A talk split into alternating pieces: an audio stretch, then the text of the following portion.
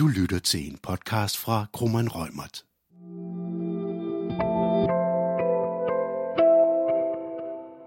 Temaet denne gang er databeskyttelsesforordningen, som finder anvendelse 25. maj næste år. For mange kan det virke yderst komplekst, og derfor kommer der også løbende vejledninger. I denne podcast er der fokus på tre nye vejledninger, der omhandler administrative bøder, automatiske afgørelser og profilering, samt anmeldelse af brud på persondatasikkerheden.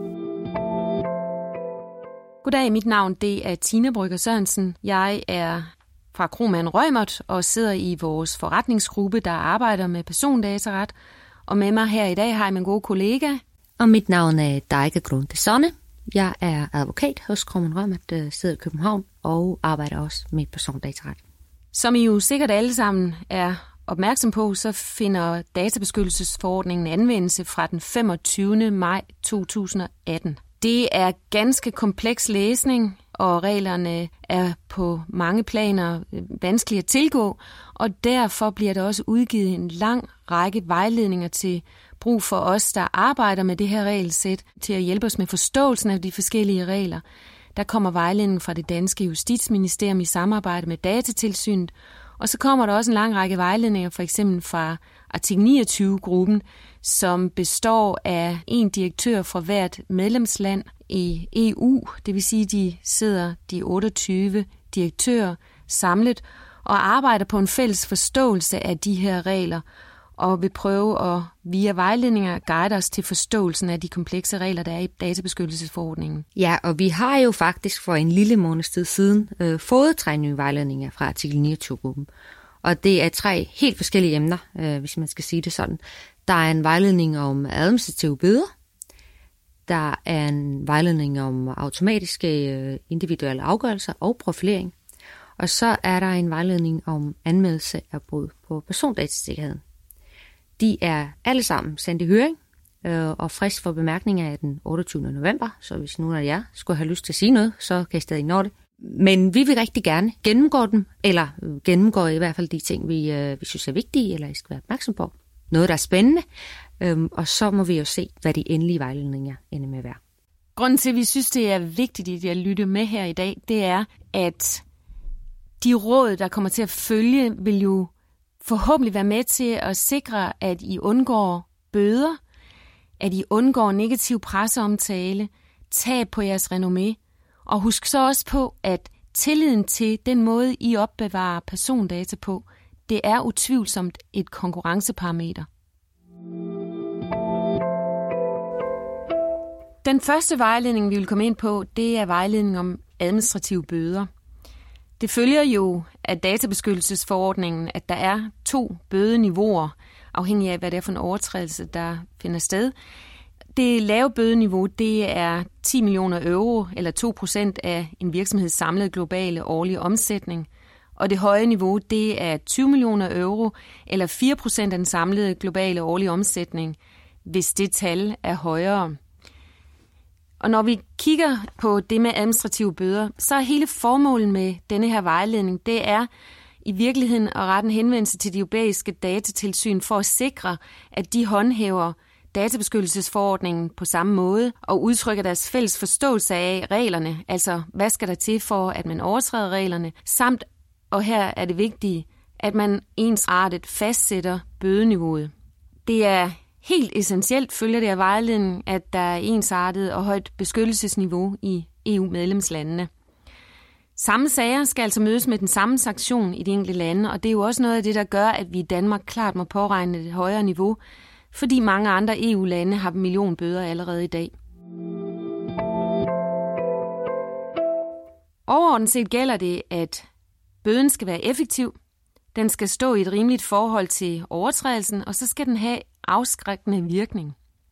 Det understreges også i vejledningen, at når vi taler om en virksomheds årlige omsætning, jamen så kigger man på den økonomiske enhed, og det kan udgøres af et moderselskab og alle datterselskaber. Det vil sige, at man ser på hele koncernomsætningen. Hvad er det egentlig, man har tænkt sig i Danmark i forhold til offentlige myndigheder? Det er overladt til de enkelte medlemslande selv at tage stilling til, om offentlige myndigheder også skal kunne pålægges bøder. Og der har vi pt. et lovforslag liggende. Øh, justitsministeren har fremsat et lovforslag for Folketinget, hvor vi altså der af det lovforslag har truffet en beslutning om, at også offentlige myndigheder skal kunne straffes med bøde. Når man kigger på, eller et tilsyn skal se på, om der skal pålægges bøde i en konkret sag, så vil tilsynet overveje, om det skal ske i tillæg til eller i stedet for en anden passende foranstaltning. Tilsynsmyndigheden kan jo afhængig af omstændighederne beslutte alene at komme med en løftet pegefinger eller give et påbud om en given adfærd, der skal ændres eller lignende. Så øh, inden kan man altså blive mødt med andre sanktioner i tillæg til et bøde, eller bøden kan måske stå alene. Det følger af vejledninger, at i forhold til fysiske personer, der kan bøden faktisk være for byrdefuld. Og hvis det er tilfældet, så kan øh, man i stedet nøjes med at give en irettesættelse til en fysisk person. Og det er jo der, hvor den fysiske person vel er mærket af den dataansvarlige. Du lytter til en podcast fra Krummeren Rømert. Temaet denne gang er databeskyttelsesforordningen, som finder anvendelse 25. maj næste år. I artikel 83 i forordningen, der opregner man en række forhold, som der skal tages højde for ved stillingtagen til, om overtrædelsen skal sanktioneres med bøde, og i givet fald bødens størrelse. Kan du nævne nogle af de forhold, øh, der tillægges betydning? Samtlige de forhold bliver gennemgået i vejledningen, og jeg vil bare nævne lidt omkring de her forhold, som man tillægger betydning. Bøde bør afløses af i rettelsættelse, hvis for eksempel overtrædelsen ikke medfører betydelig risiko for de registrerede. Det er altså, hvad der følger af vejledningen. Hvis der bliver begået forskellige overtrædelser i forbindelse med samme adfærd eller handling i samme ombæring, jamen så ser man på, hvad er den alvorligste overtrædelse? Hvad er det for et forhold, der kan give den højeste sanktion? Og så vil det være det, man opererer ud fra. Så det er ikke sådan, at ved flere forskellige overtrædelser, så får man en bøde per overtrædelse, hvis det er noget, der er begået i samme ombæring. Men man tager og ser på den alvorligste del af det og sanktionerer ud fra det. Ved fastlæggelsen af bødens størrelse vil man også se ind på antallet af de registrerede, der er påvirket. Og der er det klart, jo flere registrerede det her påvirker, jo større kan bøden blive. Men man kigger selvfølgelig også på typen af overtrædelsen, for det kan også sagtens være, at det alene er en registreret, der bliver påvirket af et sikkerhedsbrud, og så er det til gengæld så alvorligt, så det i sig selv kan tale for en højere sanktionering konkret, sammenlignet med andre tilfælde, hvor der er mange registrerede, der er berørt. Det får også en betydning, om de registrerede har lidt et økonomisk tab, og i givet fald størrelsen af et sådan tab. Et andet forhold, det er varigheden af overtrædelsen. Jo længere tid en overtrædelse har pågået, jo strengere kan sanktioneringen blive. Og så kan det nok ikke komme bag på jer heller, at så noget som, om man har haft forsæt til sikkerhedsbruddet, eller om det er utilsigtet, at man kommer til at overtræde nogle regler, at det får en betydning. Og der nævnes det specifikt i vejledningen, at hvis det for eksempel er en ordre, der er givet fra topledelsen om en ulovlig behandling, at så er det en skærpende omstændighed. Det vil også være en skærpende omstændighed, hvis der er en handling, der er sket i strid med et råd fra en databeskyttelsesrådgiver. Eller hvis man decideret handler i strid med sine egne udarbejdede politikker, så vil det få en betydning også, hvordan virksomheden har ageret efter overtrædelsen. Har virksomheden bare lænt sig tilbage og håbet på, at det her det bliver der aldrig opdaget, eller har virksomheden gjort alt, hvad den kunne med det samme, man er blevet opmærksom på overtrædelsen? Det får bestemt også en betydning for bødens udmåling. Så vil man skele til, om der har været tidligere brud på de samme regler. Er der samarbejdsvilje i forhold til tilsynsmyndigheden? Og noget af det, man også vil tillægge betydning, det er, om den dataansvarlige har opnået en fortjeneste øh, i forbindelse med overtrædelsen af nogle givende regler, så vil det også være en skærpende omstændighed og udgøre et stærkt argument for, at der skal gives en bøde af en vis betydning. Tina, kan vi endelig konkludere noget? Sammenfattende kan man sige, at vi ved, at myndighederne i EU skal arbejde sammen om at skabe en ensartet praksis om bødeniveauet og i det hele taget forståelsen af de her regler Og det vil vi jo komme til at vente på, hvordan bødeniveauet så bliver, og hvordan de har tænkt sig at lægge linjen i forhold til de enkelte overtrædelser.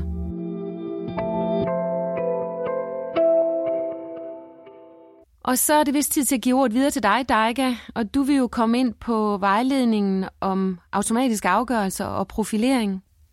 Ja, det er rigtigt, og det er faktisk en vejledning, øh, jeg har glædet mig til at se. Øh, det er formentlig meget nørdet sagt, men det er måske mange, der har glædet sig til det, eller i hvert fald har tænkt over, hvad den indeholder. Og øh, det er simpelthen fordi, at jeg ofte får spørgsmålet, hvad er det egentlig profilering er for en størrelse? Og der er rigtig mange, der er i tvivl om egentlig, hvad det indebærer, eller er det noget, man ligesom absolut ikke må, eller er det noget, man ikke måtte i dag, og så lige pludselig er der strengere regler fremadrettet, eller hvordan det nu egentlig hænger sammen. Og det, hvad jeg synes er rigtig godt med den her vejledning, det er, at øh, selvom der er sådan en lang, lang, øh, meget fin definition i databeskyttelsesforordningen øh, om, hvad profilering er for en størrelse, så øh, påpeger artikel 29-gruppen sådan lidt, jamen hvis vi nu skal sige, hvad er de der tre ting, der siger noget om, hvad profilering er for en størrelse, hvad skulle det så være? Og øh, der er tre elementer, øh, profilering består af, og det er øh, automatisk behandling, det skal det være. Altså det skal være noget, man gør automatisk. Øh, elektronisk behandling, kan man også sige. Det skal vedrøre persondata, Måske ikke overraskende, det er persondata, øh, det drejer sig om. Og så er formålet øh, med sådan behandling, det er altså at evaluere bestemte personlige forhold. Øhm, og så gør man det for at kunne analysere eller forudse øhm, forskellige ting. Blandt andet adfærd, interesser, arbejdsindsats, økonomisk situation, bevægelser, præferencer osv. Så profilering er en behandling, hvor man bruger noget af analyse og nogle, øh, noget statistik, altså nogle metoder, øh, beregninger, øh, hvor at man så indsamler data fra forskellige kilder.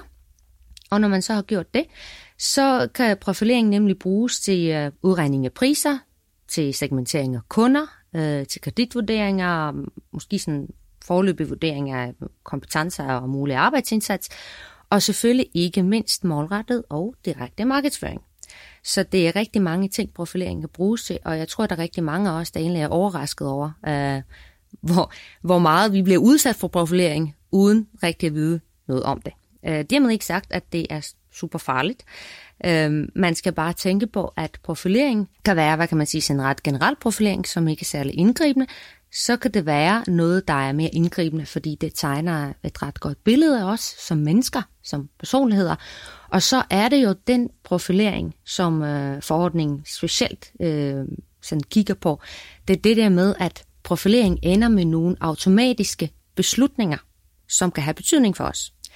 Og nogle af de beslutninger kan bestå af profilering til at starte med, og så kan der komme en person ind over, og så kan de tage den endelige beslutning. Men øh, i værste fald, hvis man kan sige det sådan, så kan det jo være en automatisk afgørelse, der er automatisk hele vejen igen. Altså det man, det, man kalder for sådan en ren automatisk behandling. Så der kommer ikke en person øh, ind over det.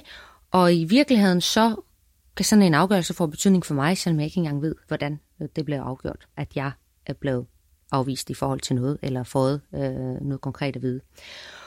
Og øh, det er det, man kalder for øh, automatiske individuelle afgørelser. Og automatiske øh, individuelle afgørelser, de behøver faktisk ikke at være baseret på profilering. Det er de dog oftest, øh, fordi man bruger de metoder til det.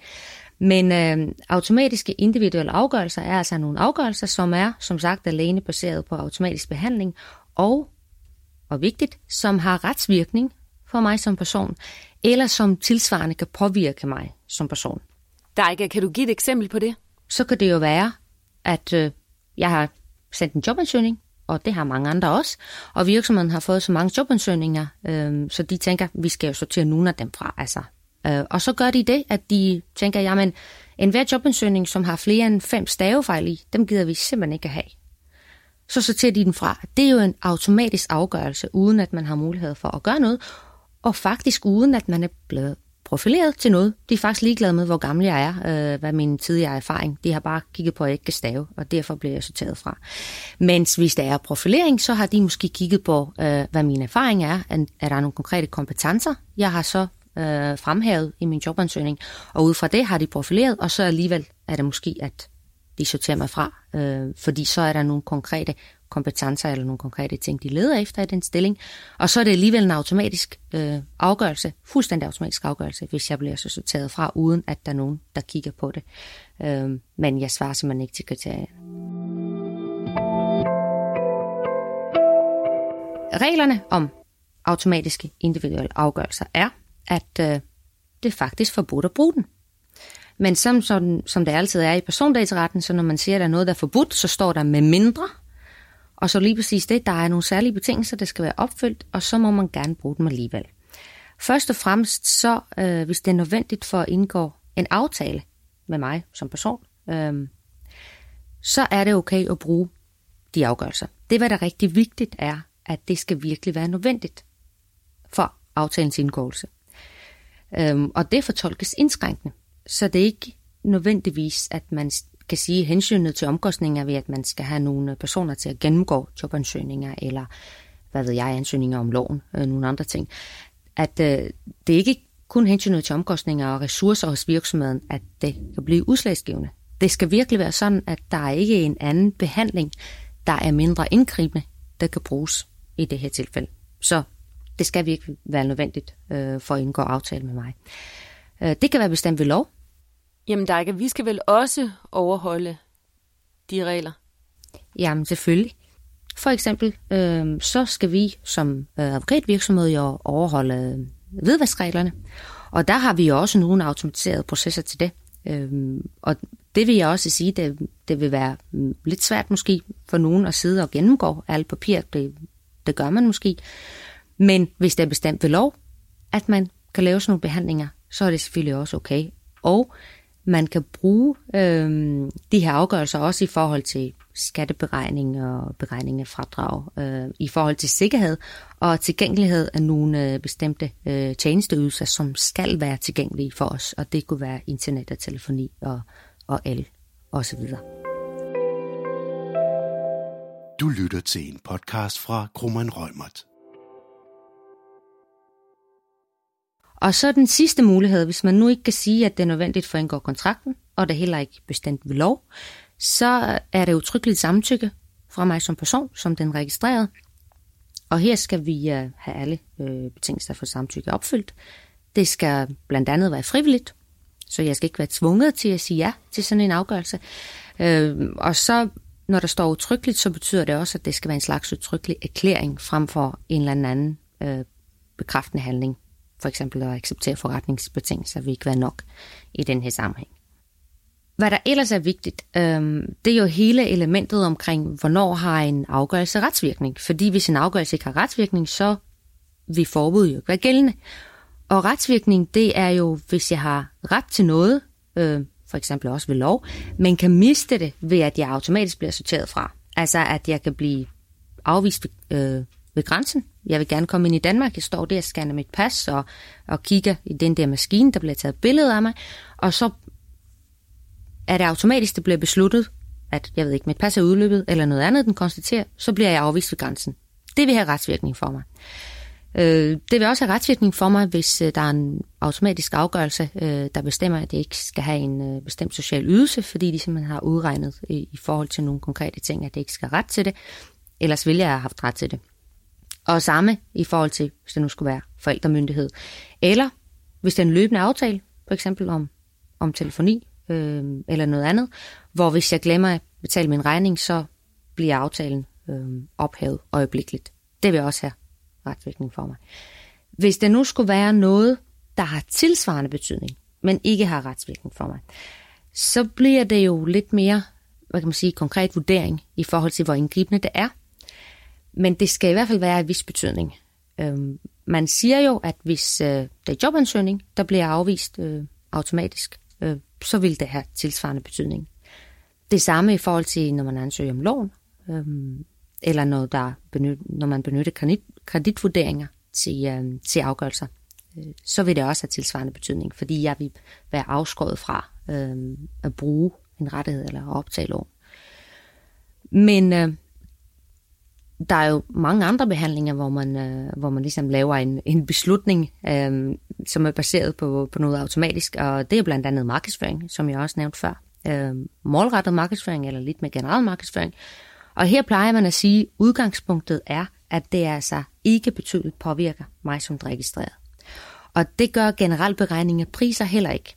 Men det kan alligevel være tilfældet, at i forhold til priser, en særlig gruppe, øh, hvis de får en meget høj pris, og så derfor er blevet afskåret fra at købe en tjenestydelse eller produkt, at det lige pludselig har øh, en vis betydning for dem, eller en stor betydning for dem. Øhm, og i forhold til markedsføring kan det også godt være, hvis man lige pludselig sender målrettet markedsføring til en sårbar gruppe, og vi kan snakke om, om børn, men vi kan også snakke om måske folk, der har økonomiske problemer eller andre vanskeligheder, at man lige pludselig målretter speciel markedsføring til dem, som øh, i forhold til deres situation kan simpelthen gøre, at de øh, tager en beslutning, som kan, have, øh, som kan virkelig øh, påvirke deres øh, fremtid. I forhold til generel profilering, der skal vi selvfølgelig også huske, at øh, man skal overholde de gældende regler generelt i databeskyttelsesforordningen, øh, og øh, det er naturligvis de grundlæggende betingelser om nødvendighed og øh, proportionalitet, og at dataene skal være opdateret, og at de skal slettes rettidigt. Og der er selvfølgelig også nogle rettigheder. I forhold til, øh, til profilering har man øh, mulighed for øh, selvfølgelig for indsigt sine oplysninger. Man skal blive oplyst om, hvad der foregår. Øh, og specielt i forhold til de automatiske afgørelser, så er der behov for, at man forklarer til den registrerede, øh, hvad det er, profileringen går ud på, eller den automatiske øh, afgørelse går ud på, og logikken bagved det, og hvad det er for nogle konsekvenser, den kan få. Og det skal man også gøre, hvis øh, man beder om indsigt, og, og indsigten vedrører de oplysninger, der bliver gjort øh, genstand for sådan en automatisk afgørelse. Øh, for så skal man også oplyse om det. Og der er en særlig øh, mulighed for at gøre indsigelse mod de automatiske individuelle afgørelser. Og det var, øh, det var man som øh, den dataansvarlige virksomhed skal gøre, eller offentlige myndigheder, hvis man bruger den slags. Man skal simpelthen sikre sig, at øh, man giver mulighed for, at den der afgørelse, øh, der er lavet helt automatisk, at der kan komme nogle menneskeøjne over det. Der er nogen, der kan se på det. Øh, for ligesom at, øh, at, at lave ekstra review på det, øh, så man har en ekstra vurdering. Øh, Udover det, så anbefales det også, at man har mulighed for at måske indgive ekstra oplysninger. Så øh, afgørelsen bliver mere relevant, øh, eller der tages højde for flere ting i afgørelsen. Og så øh, skriver artikel 29-gruppen, at man anbefaler i hvert fald ikke, at børn udsættes for profilering. Der er ikke et decideret forbud for, at man gør det, men man bør virkelig tage alle hensyn i betragtning, og specielt fordi det er en sårbar gruppe, og fordi at øh, deres mulighed for at bedømme, hvad der foregår med deres data, øh, det, det er ikke nødvendigvis sådan, at de tænker, at det, at at de kan forstå måske, hvad der foregår bag ved kulisserne. Øhm, og, og det er måske også et generelt spørgsmål, man skal tænke i forhold til informationspligten, fordi at, øh, at det er jo der, man ofte er i tvivl om, hvad der foregår med oplysningerne. Og det absolut sidste, der så står i, øh, i den der vejledning, er, at øh, man som dataansvarlig skal huske, at der også er bestemmelse om konsekvensanalyse i databeskyttelsesforordningen. Og det betyder, at hvis man har øh, en høj risiko behandling af persondata, så skal man udarbejde en konsekvensanalyse. Og i den forbindelse, øh, så skal man jo tænke på automatiske afgørelser og profilering, øh, hvis man gør det, at det er meget sandsynligt, at man vil være forpligtet til at lave en konsekvensanalyse.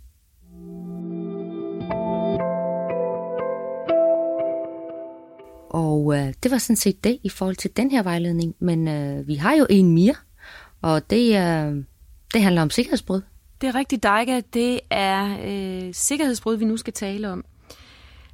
Af forordningen, der følger jo, at hvis en virksomhed har en, en, et sikkerhedsbrud, så skal man uden unødig forsinkelse og muligt senest 72 timer efter, at man er blevet bekendt med sikkerhedsbruddet, der skal man anmelde det over for datatilsynet. Og øh, man skal også uden unødig forsinkelse orientere eller underrette den registrerede, hvis der er høj risiko for fysiske personers rettigheder og frihedsrettigheder. Det vil sige, at det her det er toledet. Og det man må sige, der er en af fordelene ved de her regler om anmeldelse og underretning i tilfælde af sikkerhedsbrud, det er, at hvis man anmelder til tilsynet, at der har været et sikkerhedsbrud, hvor der er en risiko for de registrerede, så kan man få tilsynets hjælp til at foretage en vurdering af, om den risiko så er af høj risiko, og så i givet fald, at man dermed skal også bruge tid på at kontakte de registrerede. Og en af fordelene så ved at kontakte de registrerede, det er jo i givet fald, at man kan hjælpe de registrerede med at begrænse den skade, et sikkerhedsbrud eventuelt vil få. Og hvis man overtræder de her regler om, altså hvis man vælger at undlade en anmeldelse til tilsynet, og eller undlader at underrette de registrerede, jamen så er det en isoleret overtrædelse af reglerne, som kan give en mulig sanktion. Øh, og bødeniveauet vil da være det situationstegn lave bødesegment på op til 10 millioner euro eller 2% af den globale årlige omsætning. Udover at indtænke datasikkerhedspolitikken i, i arbejdet for netop at forebygge sikkerhedsbrud, jamen så er det også vores råd, at man har en beredskabsplan. Og i vejledningen er der faktisk også givet lidt konkrete råd til indholdet af en beredskabsplan. Man skal simpelthen have nogle processer for, hvordan opdager vi et sikkerhedsbrud, og hvordan sikrer vi, at der er nogen i vores virksomhed, der straks tager action. Og vi skal selvfølgelig der i den sammenhæng have udpeget de konkrete personer, der får en pligt til at agere på en given måde i tilfælde af sikkerhedsbrud. Så skal der foretages en vurdering af de risici, der er for de registrerede. Hvor alvorligt er det her brud? Og derefter er det så, at der skal foretages en vurdering af, om man skal anmelde det til datatilsynet, øh, og i givet fald også, om man skal underrette de registrerede. Og sidst men ikke mindst, så skal man i sin beredskabsplan have taget stilling til, hvordan inddæmmer og genopretter vi øh, systemerne, eller hvad det nu er, der ligger til grund for sikkerhedsbruddet. Vejledningen den opstiller tre typer af sikkerhedsbrud. Hvad er det for nogle typer? Det kan være brud på tavshedspligten, altså der, hvor der sker uautoriseret eller utilsigtet offentliggørelse af persondata. En anden type, det er brud på tilgængeligheden. Det kan fx være utilsigtet tab af adgang til persondataene eller til indegørelse af data. Det tredje, det er brud på integriteten. Og det kan for eksempel være uautoriseret eller utilsigtet ændring af persondata. I vejledningen gives der en række eksempler på sikkerhedsbrud, altså hvornår taler vi om et sikkerhedsbrud.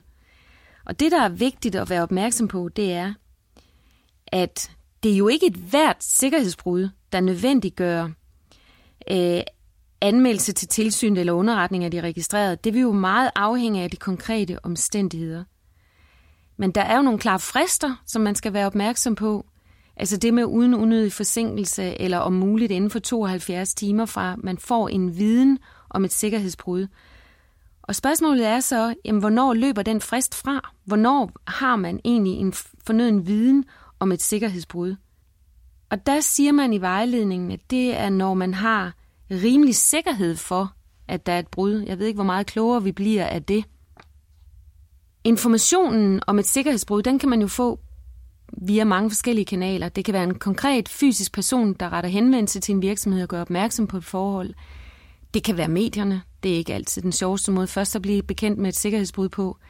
Men det kan også være, at man selv opdager det. Og fra det tidspunkt, hvor man ligesom får de første informationer, der er det okay, at man i første ombæring lige undersøger nærmere for at være sikker på, at det her et sikkerhedsbrud.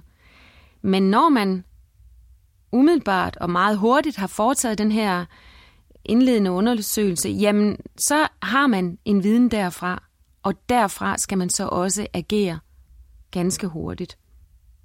Hvis man bruger en databehandler, er det selvsagt også vigtigt, at denne databehandler har en klar pligt til at orientere den dataansvarlige om et sikkerhedsbrud.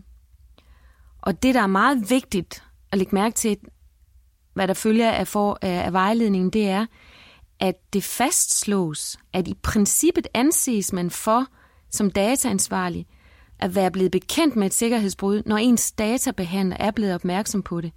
Og det er jo fordi, databehandleren agerer jo bare som ens forlængede arm, og man skal jo ikke tidsmæssigt kunne vinde noget ved at skyde et ekstern, en ekstern part ind. Så derfor er det jo virkelig, virkelig vigtigt, at man arbejder tæt sammen med databehandleren i, i tilfælde af sikkerhedsbrud.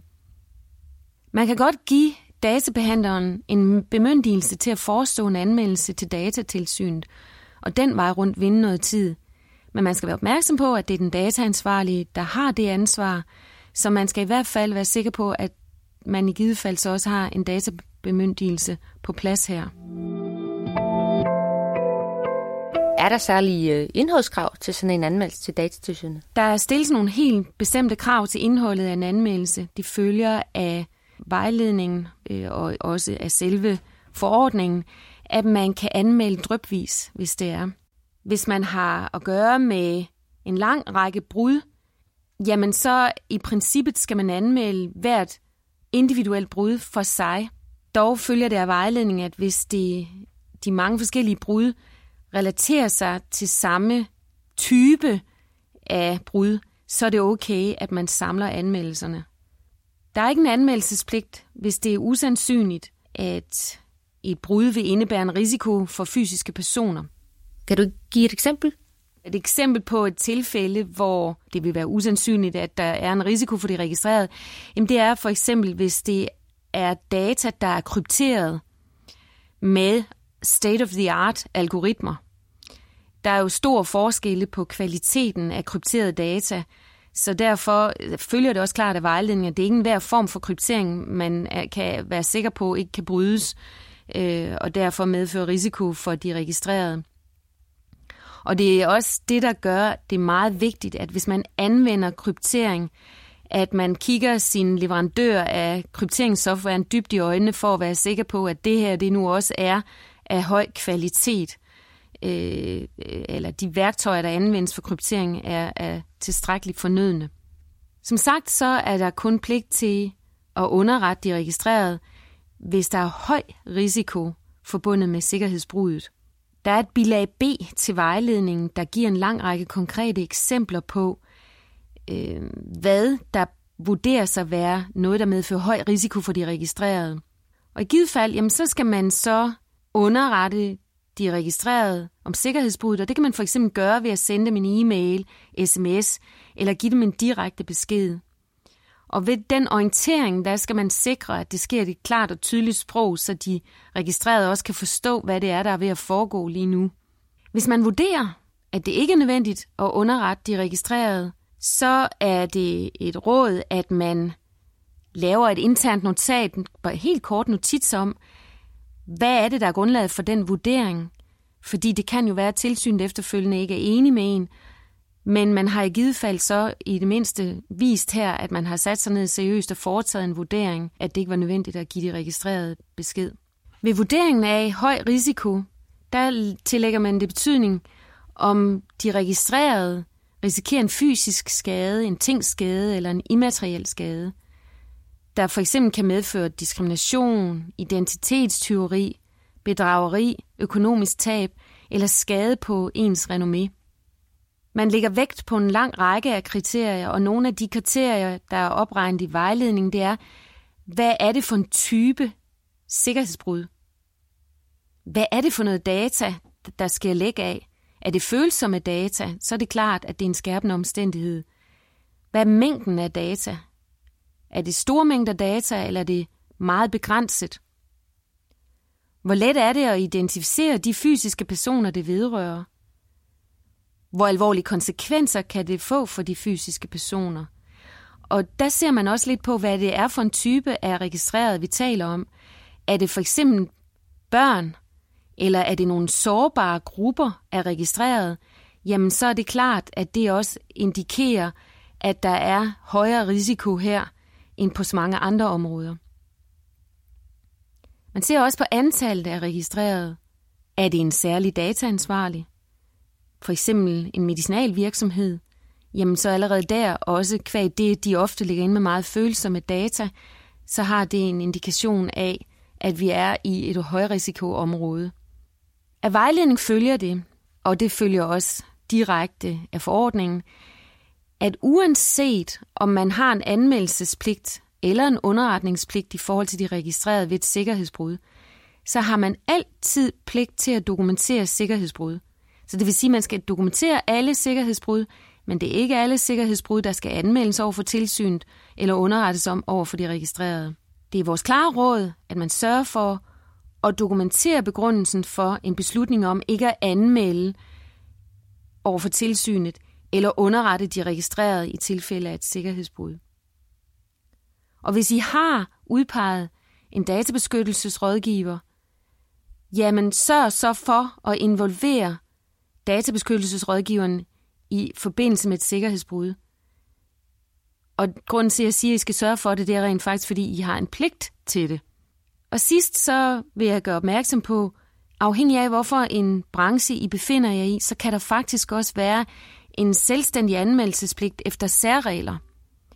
Øh, og det skal man selvfølgelig være opmærksom på. Så der kan være en anmeldelsespligt både over for det danske datatilsyn, men også over for en anden myndighed. Og det var alt herfra med vores øh, gennemgang af de tre vejledninger. Du har lyttet til en podcast fra Krummeren Rømert. Podcasten er udtryk for vores specialisters opfattelse af retsstillingen på nuværende tidspunkt.